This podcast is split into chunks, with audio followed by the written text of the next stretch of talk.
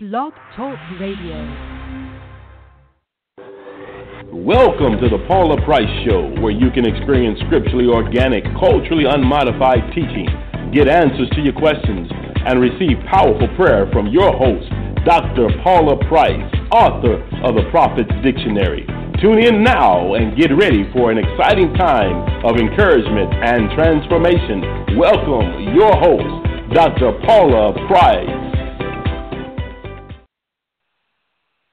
Hey, good evening, everyone. This is Prophet Ashley kicking off this evening's ABCs of Apostleship 2. We are still discipling apostolic Christians, and I tell you what, we just came home today, actually, from New York, where Dr. Price taught a powerful weekend of prophetic ed training. We can't wait to make this available to you online. She hit on some key things from leadership to eternity and the now and back and the prophetic and everything else you can think of. Last week on ABCs of Apostleship, I feel like last week, previously, on ABCs too, she posed a question of why are you chasing a God that's not covering you and in dealing with people who are serving other gods, and even in the way we say we're serving the Lord, um, and how God says that it's time to know Him. And being an apostolic Christian, one of the main things that we have to pursue is knowing God as He is, which sounds so simple and can be so challenging. We have a lot to navigate through culturally. Scripturally, we've talked about all the different versions of the Bible. Okay, so you commit to reading your Bible. Which Bible should I read? It should be simple. It used to be simple. Everybody had the oversized Bible in the house. It was King James version. Nobody but grandma, grandpa could really understand what it was saying, but you didn't care. You had to read it anyway and have it read to you over and over and over, and then one day you got it, and it made sense because we were all saying the same thing. We were telling the scriptures the same way, and I believe that, uh, and we've addressed on the show, even having all these different versions of the scripture is just as much to blame and the reason, and I would even say the reinforcement of all these other strands of faux Christianity. We got faux saints, faux Christ, okay, faux Bibles, uh, everybody walking around. In this, I don't think we've seen in any other generation Christians as unstable and unsure as this one. Back in the day, everybody knew. The Bible says, the Bible says, if some saint said the Bible said, we all knew if they started a scripture, we could all finish it the same way. And now someone's like, what? Where I was on one of my Bible apps reading something, and I thought, this scripture can't be right. That I thought I was looking, and then I looked at the version and said, oh, I need to change the version so I can actually get to the Word of God and not story time with Jesus. And we've turned this Bible thing into story time with Jesus. And she said, she talked about so many things about salvation taking work and like everything else that takes work and salvation is intentional. Uh, devotion. Devotion to anything is work. Devotion to a new diet. Devotion to an exercise plan. Devotion to getting up on time which usually means going to bed at a certain hour. It all takes work.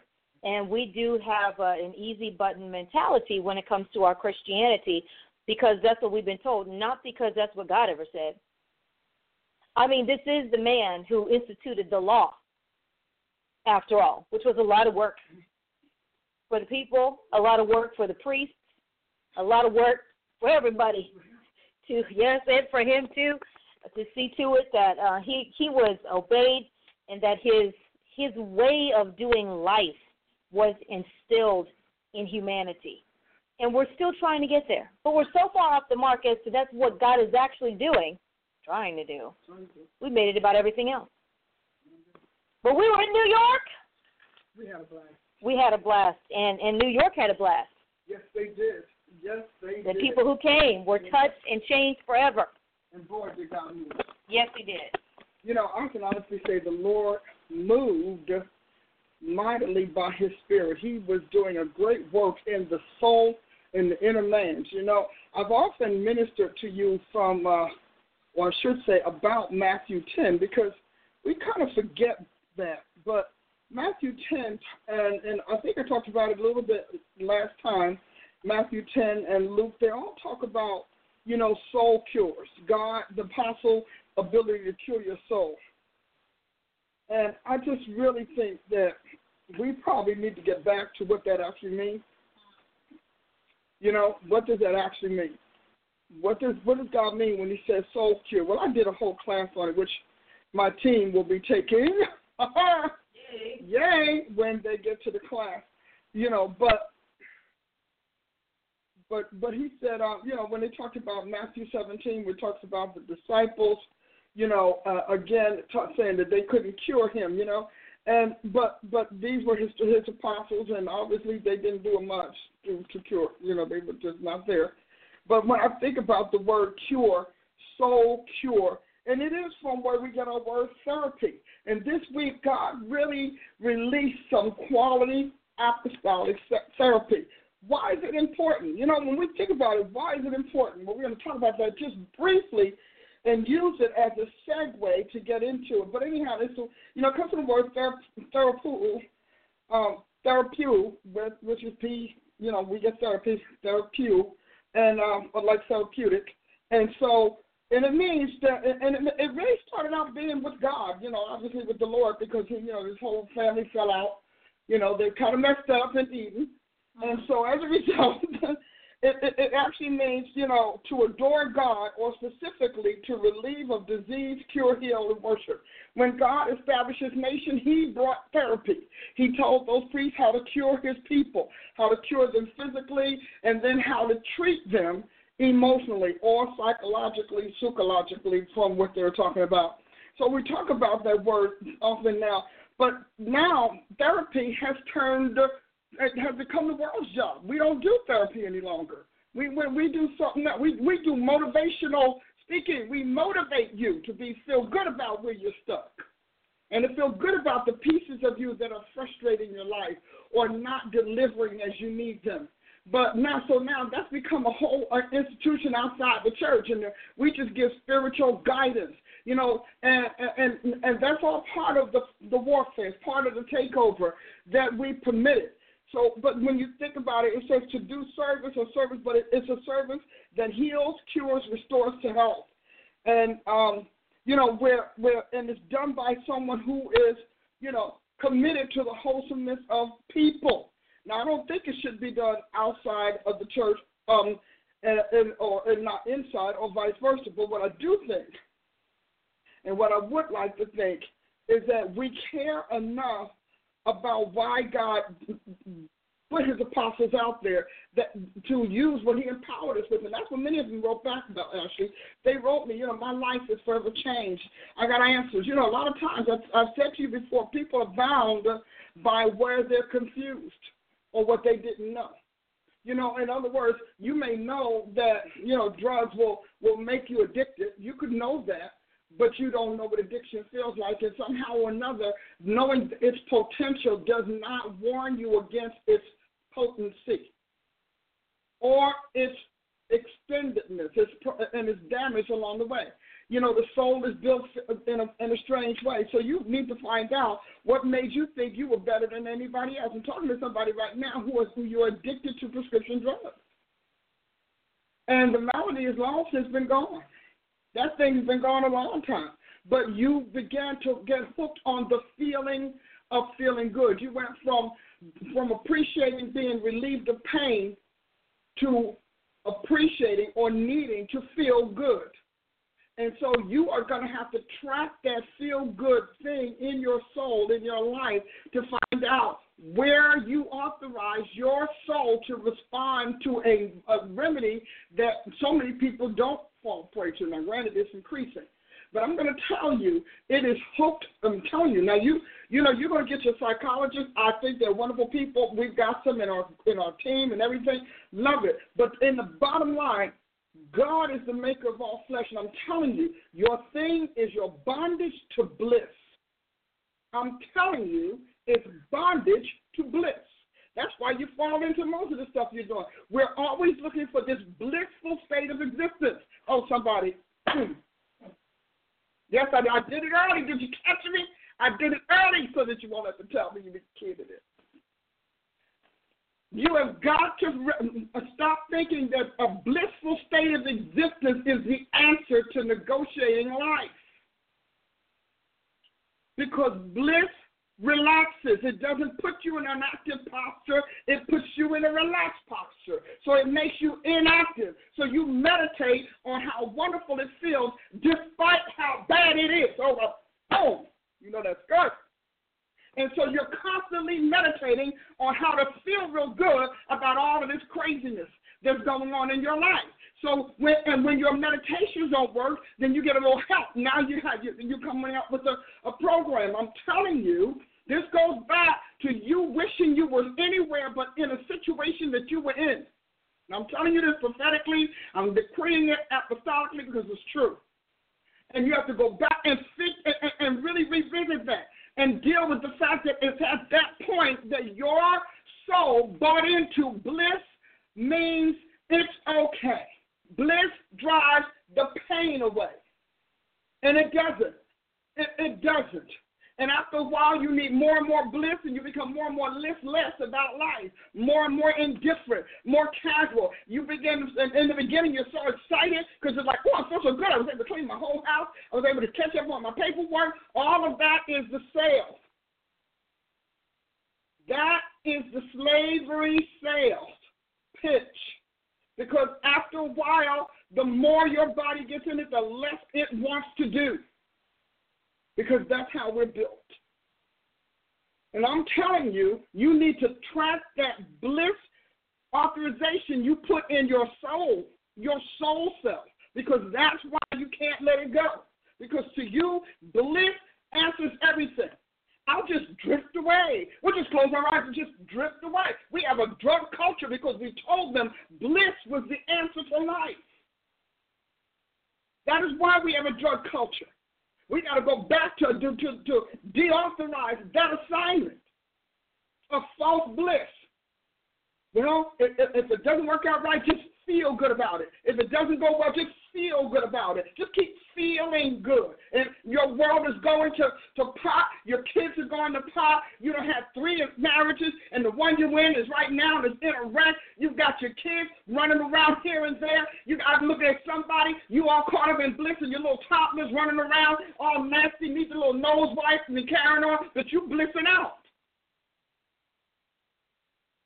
You're blissing out so much so that through that bliss you see perfection where there is destruction. You see, you see literally, you see healing and you see a, a beauty where there is literal chaos. Or he'll be all right, they'll be all right, because your mind has left your body and gone where you sent it. And your body is sitting there saying, it's not that bad. They'll be okay. All I know is I feel good. That's the height of self-centeredness. You send your you send your intelligent self on a trip to blissland. And when you come back and find out it got worse while you were gone, you repeat the treatment and repeat the treatment until eventually the treatment treats you horribly.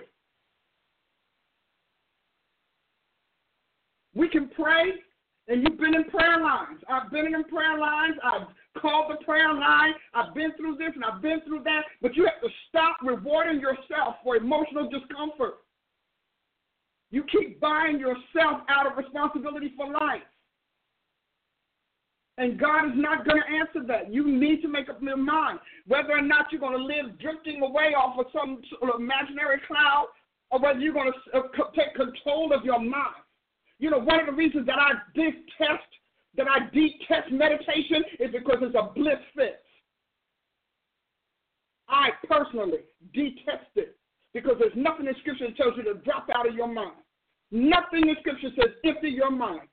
It said put on the whole armor of God. It said gird up the loins of your mind. It said bring bring your mind under. It said be renewed in the spirit of mind. It did not say send it on a trip.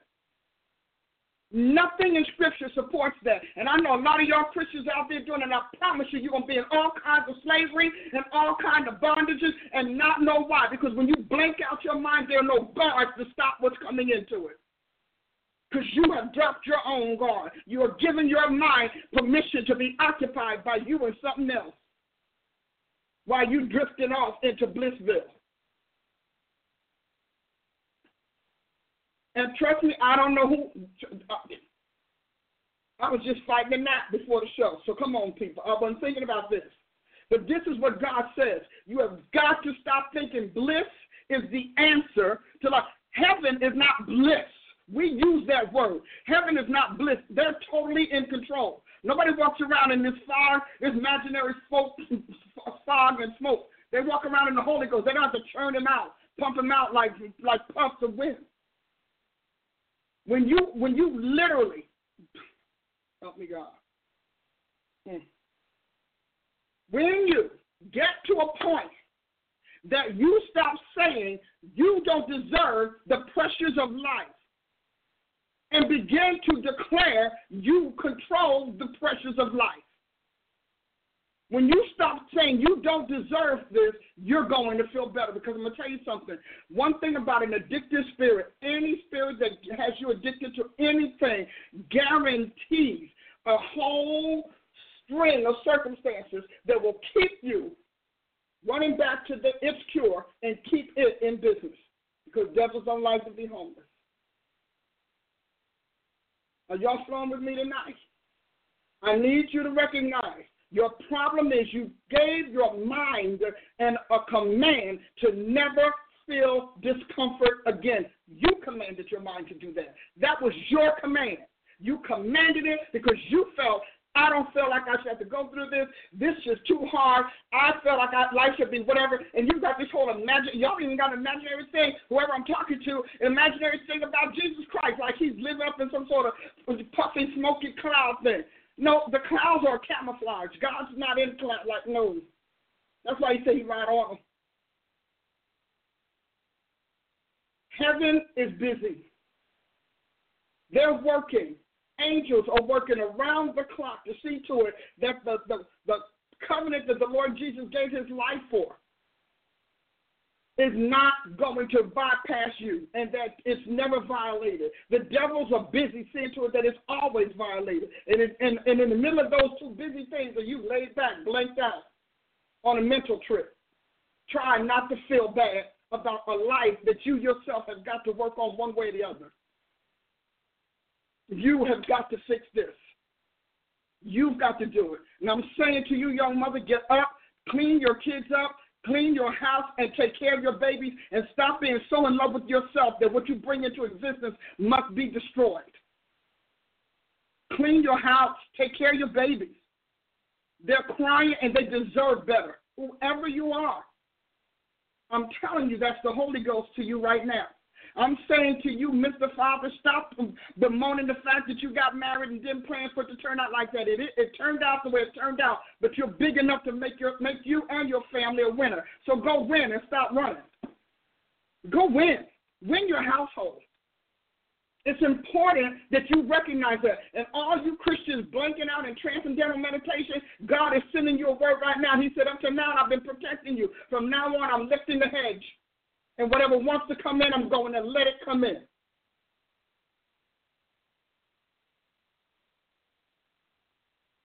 Hmm.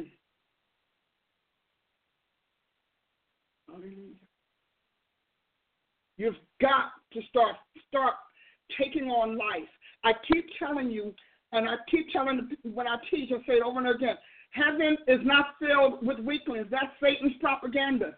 They were strong enough to kick him and his angels out. It is not filled with weakness. It's not filled with weak citizens running around. Not filled with people running away from life, running away from God, running away from responsibility, running away from. They're not filled with people who hate looking at themselves in the mirror. That's not heaven. People who are trying to change themselves a thousand different ways. That's the propaganda machine that's to keep you from wanting to go where all the solutions are and keeping you happy in destruction. There's a reason why they make people drug before they enslave them. There's a reason why. You need to figure this out. So I want you to make up your mind. I'm going to pray. And we'll get you off of those prescription medications. You are going to do the right thing. You're going to find yourself a good counselor, find yourself a good therapist, and don't get one that goes into, listen, don't go to one that, uses transcendental meditation or any kind of meditation. You need mediation, not medication. And we got it a little bit backwards. We take a couple of little letters out of it. You need mediation. And there's one mediator between God and man, the man, Christ Jesus, not meditation. You need to pray and not blank out. Pray. He said, pray always with all manner of prayer for all people. You ought to pray and faint not.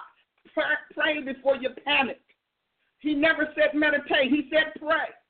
And when he talked about meditating, he was talking about reading his scripture, not emptying your mind for, for, for free flying demons to come in. Whoa, that's empty. God already told Jesus that Christ himself talked about the dangers of being empty. He said, when a devil is cast out of man, because see, some of y'all Christians are all upset about, well, I mean, it's never bothered me. You may not know it didn't bother you. As a matter of fact, what's telling you it's never bothered you may not be you. It may be what took over the last time you meditated. Because you don't know. They're so good, they're seamless in your makeup. Jesus said, when a devil is cast out of a man, he goes out to dry, to dry, to dry places, seeking someplace else. Why did he say dry places? Because the soul is not dry. A dry soul is a dead soul. Soul fluid. It has a fluidity in its makeup, its texture. It's fluid. And so he goes out and he goes around looking for another soul to get into, but he's in dry places, none out there but devils and you know, ostriches and whatever else is in the desert. So he comes back to the house that he had, and he brings seven friends because while he out there, he found some more homeless devils. And they all say, hey, why don't we go find ourselves a nice little condo? And they come back in, and the state of that man it says is worse than ever was. Some of you all, God delivered you in a church service.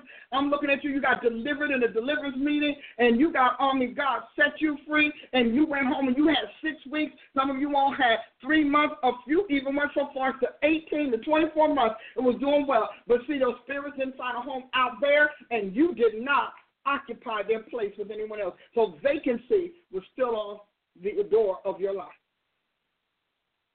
and they came in with seven more. Seven more worse than worse than themselves.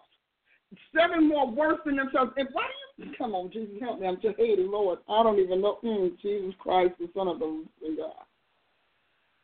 Why is he saying seven more? Because that one you cast out also got overrun by stronger ones out there in dry places. So where you live, well, where'd you come from? Well, I went over there. Well, let's go see if they still got any room. And some of you all have too many rooms in the inn. Because you didn't go home. You went home and you played music. You didn't read your Bible. You went home and you talked about it in your witness. Some of you all went home and picked up a ministry, went out there to try to minister to somebody you didn't even learn. You haven't even learned it. Don't even know the Bible. You try to tell somebody your story because you don't know Jesus'. And some of you all are fighting to death because the heavy ones came back with a vengeance. Because you see, you're meditating. And what did he say? Because that soul was empty, that place was empty.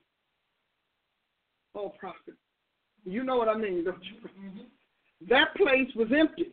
And so he said, hey, it's still available. Let's go in. And his friends came with him. Now, Jesus ought to know now, I know that there are some things, first of all, it cracks me up when I read these little statistics how many people believe Jesus was God, and how many Christians. Is that kind of like contradictory? If you are, if you disbelieve Jesus is God, you are not a Christian. Write it down. Dr. Paula A. Price said that. If you disbelieve Jesus Christ is not is God, then write it down. I thought I was a Christian Whoa, shocker, shocker. I'm not. Because Jesus Christ did not save you just as the son of Adam. He saved you as the Savior of the world, the Son of God, the Son of David, the Son of Abraham, all the way down to the Son of God. That's what that whole thing in Luke is all about, Luke 4. It's all about. So if you disbelieve that, if you believe that, and a lot of y'all do believe Jesus had sex and had a baby with Mary Magdalene, if you believe that, you are not a Christian. Now, you may even be a good theologian, but you are not a Christian. See, that's what apostle's job is to tell you where you're getting off in your mark of Christianity. You are not a Christian. You could be a churchian, you might be a preacher, you may be a pastor, you may be a humanitarian, a philanthropist, but you are not a Christian. You still have a debt to hell. Because salvation pays your debt to hell. And some of you all are sitting around and say, well, you know, my friend said he didn't do so and so so. No, if you have issues with that, you are not a Christian. I'm telling you because somebody needs to tell you why you still have time to fix it. If you got a problem with Mary's virgin birth, you are not a Christian. Now we sitting here now today, we can do virgin birth and test tube babies. Now, we need a lot of equipment, a lot of machinery, but it's proving the fact that the Almighty, who created us from breathing in us, can drop a sperm in a womb. We drop sperm in test tubes all the time. So that argument is pretty stale. Oh, yeah. There are a lot of babies out here today that that's where you ended up. Somebody dropped you in somebody else's womb. Oh, come on. You better know it. That's today. That's 21st century. And God was doing it without a test tube, without a lab, without a clinic, without a doctor, because God does everything without the help of his creatures. So now, as far as I'm concerned, our whole fertility advancement proved the virgin birth. But if you don't believe that, you are not a Christian. And it's important that you understand.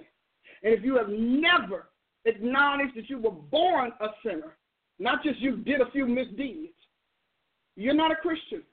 You're en route, you're in holding, you might be in the lobby. You know, you could be out in the lobby, in the waiting room. You could be there, but you're not a Christian because those are the elements of Christianity, and they don't change. They don't change from generation to generation because they were not invented by those who articulate them. I love this. Isn't this great? It's good.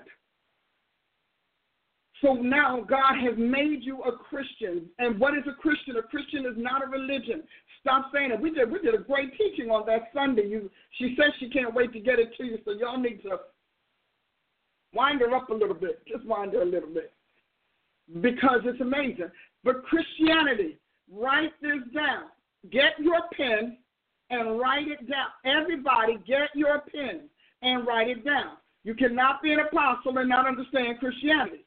I mean, at least you, if it's not if you're to be an apostle of Jesus Christ. Now, if you're an apostle of something else, hey, not my job. That's not my thing. I don't know it. I'm not touching it. I don't work for them. But I'm to tell you that if you're an apostle of Jesus Christ, you have got to be able to run that thing up the front and down the back, forward, backwards, over, and under. You've got to be able to do it. And if you are, then you have got to let people know Christianity is not a religion. Christians allowed it to be lumped into a religion. It is not a religion. It is not. I'm telling you, Christianity is a person.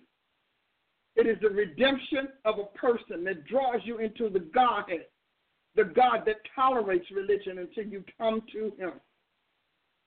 Christianity, I'm telling you right now, it is not a religion, it's a person. The man, Christ Jesus. Now, you all, I don't care what your friends say, I don't care what the little preachers out the corner say, well, you know, actually, we think it's no, no, no. If you were a Christian, we wouldn't be having these conflicts. Because you cannot know God until God is in you. When God is in you, you've already been bought. It's like your food and your shopping bag talking about, I don't want to go to your house. You've been bought and paid for. Jesus bought you with his blood. Christianity, I've said to you before, I'm saying it again because I have so many new listeners. Christianity came to earth. Every other religion grew up from earth. Every other one. Christianity came to earth. It came from the very realm of God, the altar of God. The third person of the Godhead, gathered up all of those who would be saved. He gathered them up in his own being and traveled from God's realm to this realm and dumped us out in the planet. Oh, hallelujah. It's a phenomenal story. But I'm telling you, Christianity is a person, the man, Christ Jesus. It is redemption. We are not, listen to me, we are redeemed. We're not religionized. Everything we do from the moment Jesus Christ comes into us expresses God's world on earth. God's kingdom come to earth. We are the witness. Our going to church is a witness. Our paying tithes is a witness. Our serving is a witness. Our being in ministry is a witness. Our helping our neighbors and good deeds and charity, all of those are expressive, express witnesses that Jesus Christ did what he said. And we are the fruit of it. So, you know, stop talking about your religion. I don't have a religion. Hallelujah. I am a member of the Godhead. I am filled with Jesus Christ. I'm an offspring of God Almighty. Offspring, not handiwork. Offspring. Offspring. Gotta get it right. I am offspring. I am literally an offspring of the Godhead. I am redeemed by the blood of the Lamb. There's a reason why God used blood and not dust, tears, or something else. Because blood begets and blood passes on blood reproduces after its own kind. You are Christian not because you read your Bible. You are not a Christian because you read your Bible. You are a better Christian because you read your Bible. You're an intelligent Christian because you read your Bible. You're an informed Christian because you read your Bible. But you're not a Christian just because you read your Bible. You're not a Christian just because you go to church. You go to church because that's where your father is. That's where you meet your family every week. And uh, uh, don't even get me don't get, even get me started on yeah, but you know the churches. Some of y'all got ratty families that y'all raise home to every year. You raise home every year, got ratty family. Mama and mama have drunk, daddy too high, and, and, and all the relatives are crazy. Some of you all have been molested and everything else. My family, I got to have, I got to forgive them, and you can't forgive the people of God. And you to forgive family and did everything to you under something. You can't forget the people of God. But you are a Christian. You go to church because you're a Christian. There are markers of Christianity. You pray in the Spirit. You pray in tongues because you are a Christian. But you because you have the person of Jesus Christ. The founder of Christianity does what no one else can do. Every other religion needs that other kind of reproduction. But the founder of Christianity puts himself in every child he receives. And he is so infinite, he cannot run out of measures and, and replicas of himself. We all get a replica, a scale model of Jesus Christ on the inside that grows up in us so we grow up in him. Is this talking to you all? Because you have to stop to see you trifling over your Christianity. And you have to stop thinking that you got a choice between Buddha and Wicca and, and Islam and Jesus. You don't have a choice. All of them are earth religions. That's why they are earthly. They behave earth like. Which is why the Bible spends so much time telling you not to behave like this flesh, not to behave like this world, so everybody know that you came out, came from another world. Oh, come on. You came from another planet because that's what your, your God did. Jesus came from another planet. He did. He said, I am not of this world. The Holy Ghost came. Oh, come on, somebody. Y'all rolling with me. Come on, Periscope. Y'all there? Come on. Come on, give me them hearts. I love it. Give me some, give me some hearts. I need some smooches. Come on, Facebook. Y'all know, because you know what? You would have been confused for the next 50 years if I hadn't done this on this for these um, broadcasts for the last year. Because you were, you were, everybody bound up in the thing that's so popular and trendy. I can't even tell you how many people say, you know, nobody's saying this the way you do. You know, nobody's saying this like you. You know, they don't tell us this kind of thing. Do you know how many times I hear that? And I'm thinking, but it's Jesus. So what are we talking about here? It's Jesus. The Holy Ghost brought your spirit from God's realm. The baptism of the Holy Ghost didn't just happen to the 120 in the upper room or all of those who happened to be in Jerusalem at the time. The Holy Ghost baptized the planet with Christians then and future. Literally, past, present, and future. Because we were in Him. Somebody say, in Him. Come on, kid in for me.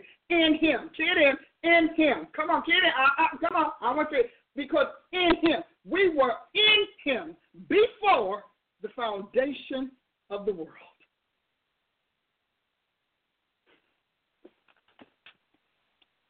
Well, Prophet, what do you think?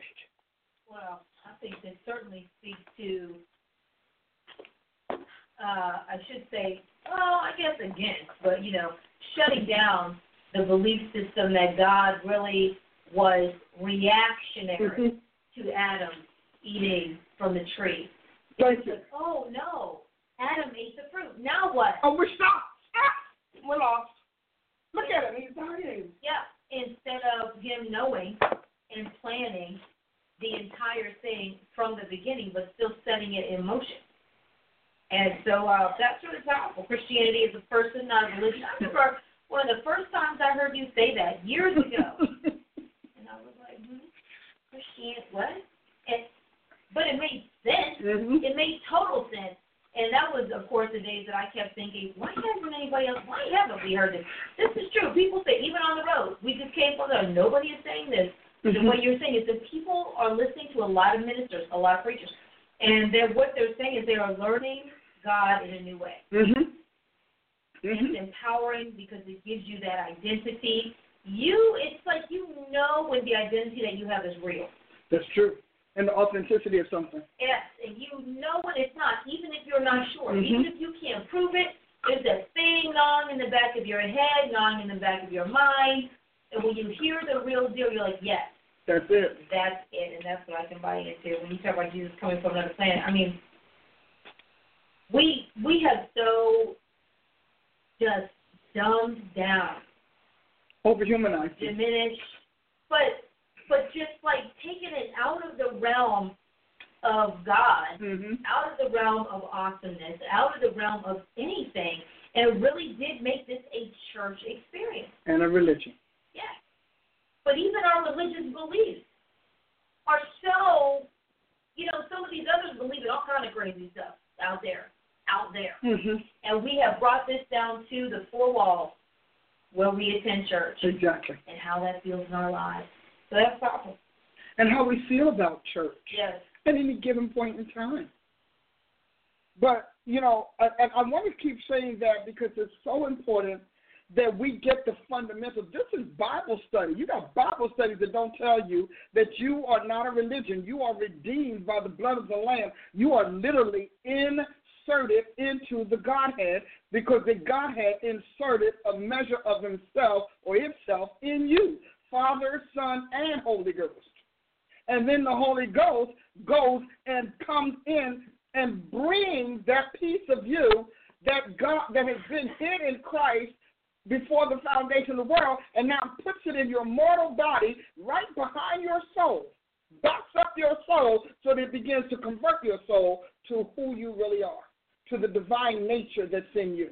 You think about it, the Holy Spirit came to the planet on Pentecost, that Pentecost and brought the fullness of the Godhead, the fullness of its civilization, the fullness of divine nature, the fullness of God's kingdom, and brought to brought Christianity to the planet. When Jesus died, they weren't Christians. Right. See, we act like when he died that those apostles were Christians. They were not Christians. There couldn't be a Christian on the planet until he rose from the dead. Mm, Somebody say hallelujah. hallelujah. Somebody say hallelujah. The apostles were not Christians when he died.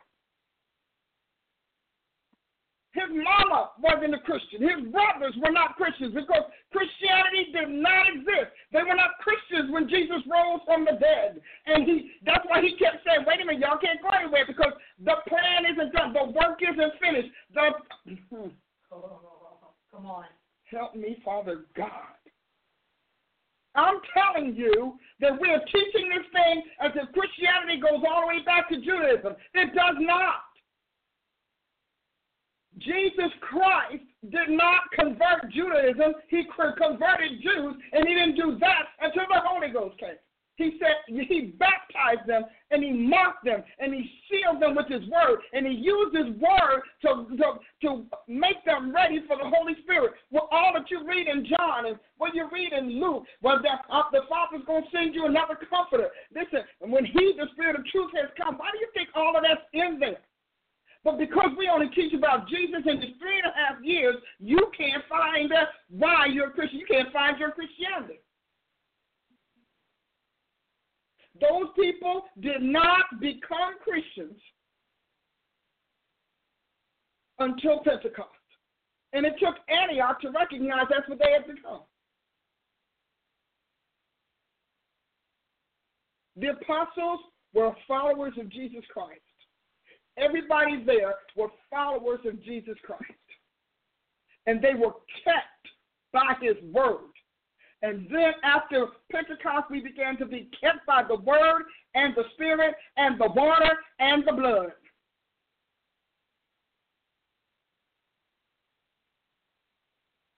And when and when the Holy Ghost came, he just he didn't just bring tongues. He didn't just bring tongues. He didn't just bring singing some wonderful songs, making melody in your heart. He brought he brought the fullness. He brought an embassy, a piece of the entirety of God's realm into this earth. And it's stationed here. And I don't care about what the devil says. And I don't care about wicked preachers. And I don't care about any of those things because none of them can move the Holy Ghost. And I don't care what they you can cry all day long about, well, you know what they're doing to Christians. God's gonna make so many Christians, they're gonna be afraid. And two thirds of them are gonna be Christians. Mark my words. I prophesy it to you. They're gonna be because they belong to Jesus Christ. And he said, Of all that thou hast given me, I should lose nothing.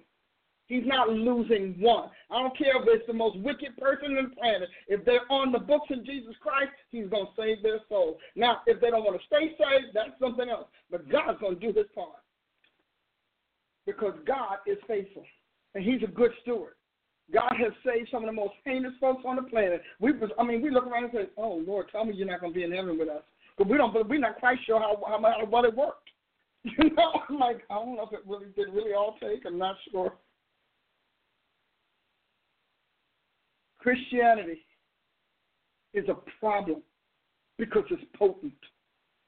And I wish I could just leave it at that. But Christianity is more than that. It's a problem because it's omnipotent.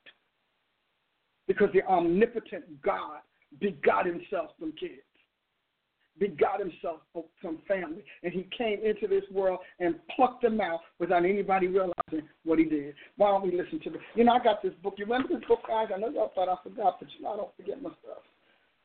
ABCs of Apostleship. Book two, Discipling Apostolic Christians. A congregational discipleship guide, guide text plus workbook. And Unit 7, Secrets kept hidden since the foundation of the world and before. Among Christianity's deepest secrets huh, our Genesis as the Godhead's offspring is the most perplexing and the most precious of them all.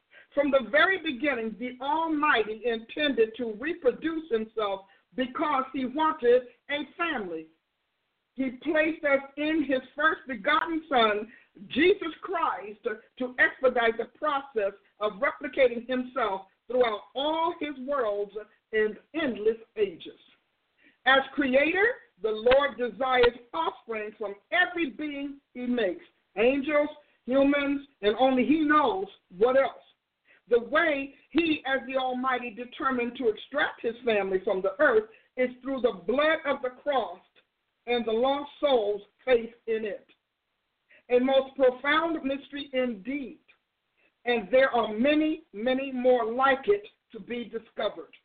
Laying hold of the truths of our Creator lineage clarifies Christianity. I'm telling you, that's a good piece of statement right there. Creator lineage clarifies Christianity.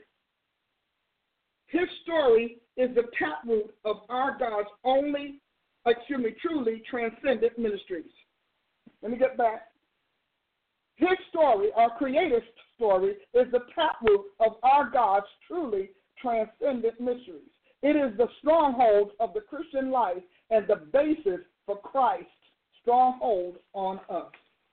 Amazingly, the Godhead's gene pool reproduces itself in Christians' genetic code. It does so because the Lord never intended his children's conversion to him to confine itself to convert faith alone, as is the case with other religions. Religions and faith originating in this world come short of the supernal excellence of Christ's reproductive redemption because they enroll their followers to enlist them in their religious their religion's faithfuls. They do not beget offspring replicas of their deity.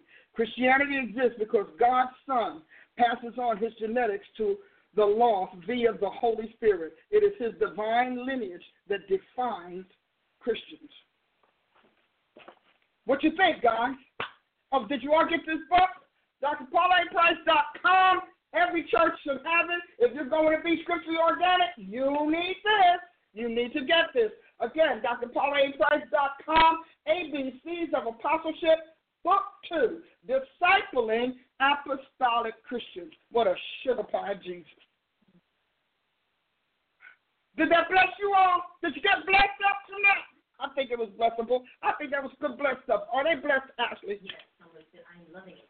yeah, I love this book. Ah, see, you are a Christian because you were begotten again by the third person of the Godhead entering you, bringing the first truth baptizing them in the name of the Father and of the Son and of the Holy Ghost. When there was no church, there was a Christian. That's why it cracks me up that churches claim to be the, the, the heart and soul or the premises of Christianity. Churches don't make Christians. I don't care what your church says. Christ makes Christians and put them in churches. He puts them in churches. Christians are made by the Holy Ghost, the Spirit of the living God. John 3 3 through 8. You must be born again. And in, in many translations, it's you must be born from above. A lot of religions have picked up this reborn thing because they've just got a renewed sense of who they are. They're the same thing they always were, they just were happier about it.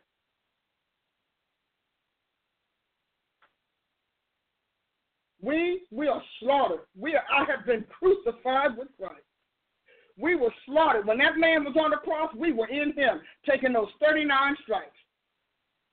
When he was being beaten all night long, we were in him, being punched and kicked, beard yanked, all of it. We were in him. We suffered that trauma as members of his body then, and we're still members of his body today. When he laid in that tomb and his soul went to hell, because a lot of you saints don't know Jesus went to hell. I don't know why you keep telling other folks they ain't going. Jesus went, and he's the Son of the living God, and he created hell, and he sent devils there before there was an earth. He sent folks to hell before he incarnated, and yet he still had to go when he took upon himself sin.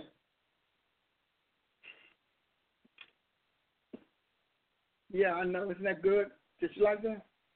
I know you did. Come on, hit my buttons. You know, I want my buttons. Because you need to understand this. And when Jesus went to hell, he he said, You will not leave my soul in hell. But before he went to hell, he said something really strange. He said, Father, into thy hands I commend my spirit. He sent his spirit back to his father. and his soul went to hell, and his body laid in a tomb mangled and back, waiting for him to come back. And when God brought Jesus out of hell, come on, somebody. he brought him out by the Holy Ghost. The Holy Spirit raised Jesus up from hell. God's everywhere. Uh, people think God's not in hell. He in hell. He just hot down there. He mad. That's why he's hot because God's mad. He said, I sent my eye to hell. Okay, Deuteronomy 32 through 34, so y'all understand. So he sent the Holy Ghost to go and get his son. And when the Holy Spirit raised Jesus up, he quickened his soul, his mortal side, and he took his mortality and returned it to eternality. And he put him back in that body, and he ascended on high. I'm telling you, folks, that's a good story. That's a good testimony. And so when Jesus returns to heaven, you and I are with him. When he poured out his blood or his life force, because they called it blood back then, well, when he poured out his life force on the altar, God said, It works. It is good. It is acceptable. There's no sin in your blood. Come on, come on, somebody. You it in hell where it belongs. And he came back and he brought the keys of hell and death and said, Dad, I got him. I got him. So he, come on, I got him. Now we can make the new creation. Boom. You know that's awesome. Now we can make the new creation. Because death and hell are back in our control. And now we can make them, and they can never be killed again. Welcome to the gospel of Jesus Christ, the resurrected Son of the living God. Y'all liking this? So now, see, all this time, he had to get the get. Come on, people, hear me. That's what Adam had. He won that. He won the keys to death because Adam was supposed to have the power over death and life, not given to Satan. Hallelujah. And he was supposed to have the power to incarcerate rebellious offspring, but he gave that to Satan. But since Satan was barred from heaven, all he could do is take you to hell. I'm telling you, that's the gospel. Adam had access to it all and he gave it. So Jesus had to go and get that, which is why the devil can keep killing people spiritually. Jesus, like, we got it all. We own the key. And we think it's a little metal thing. It's not a, a skeleton key, it's the codes. The codes that stop a life. The program that stops a life. So God was not going to have a new creation that could be killed again.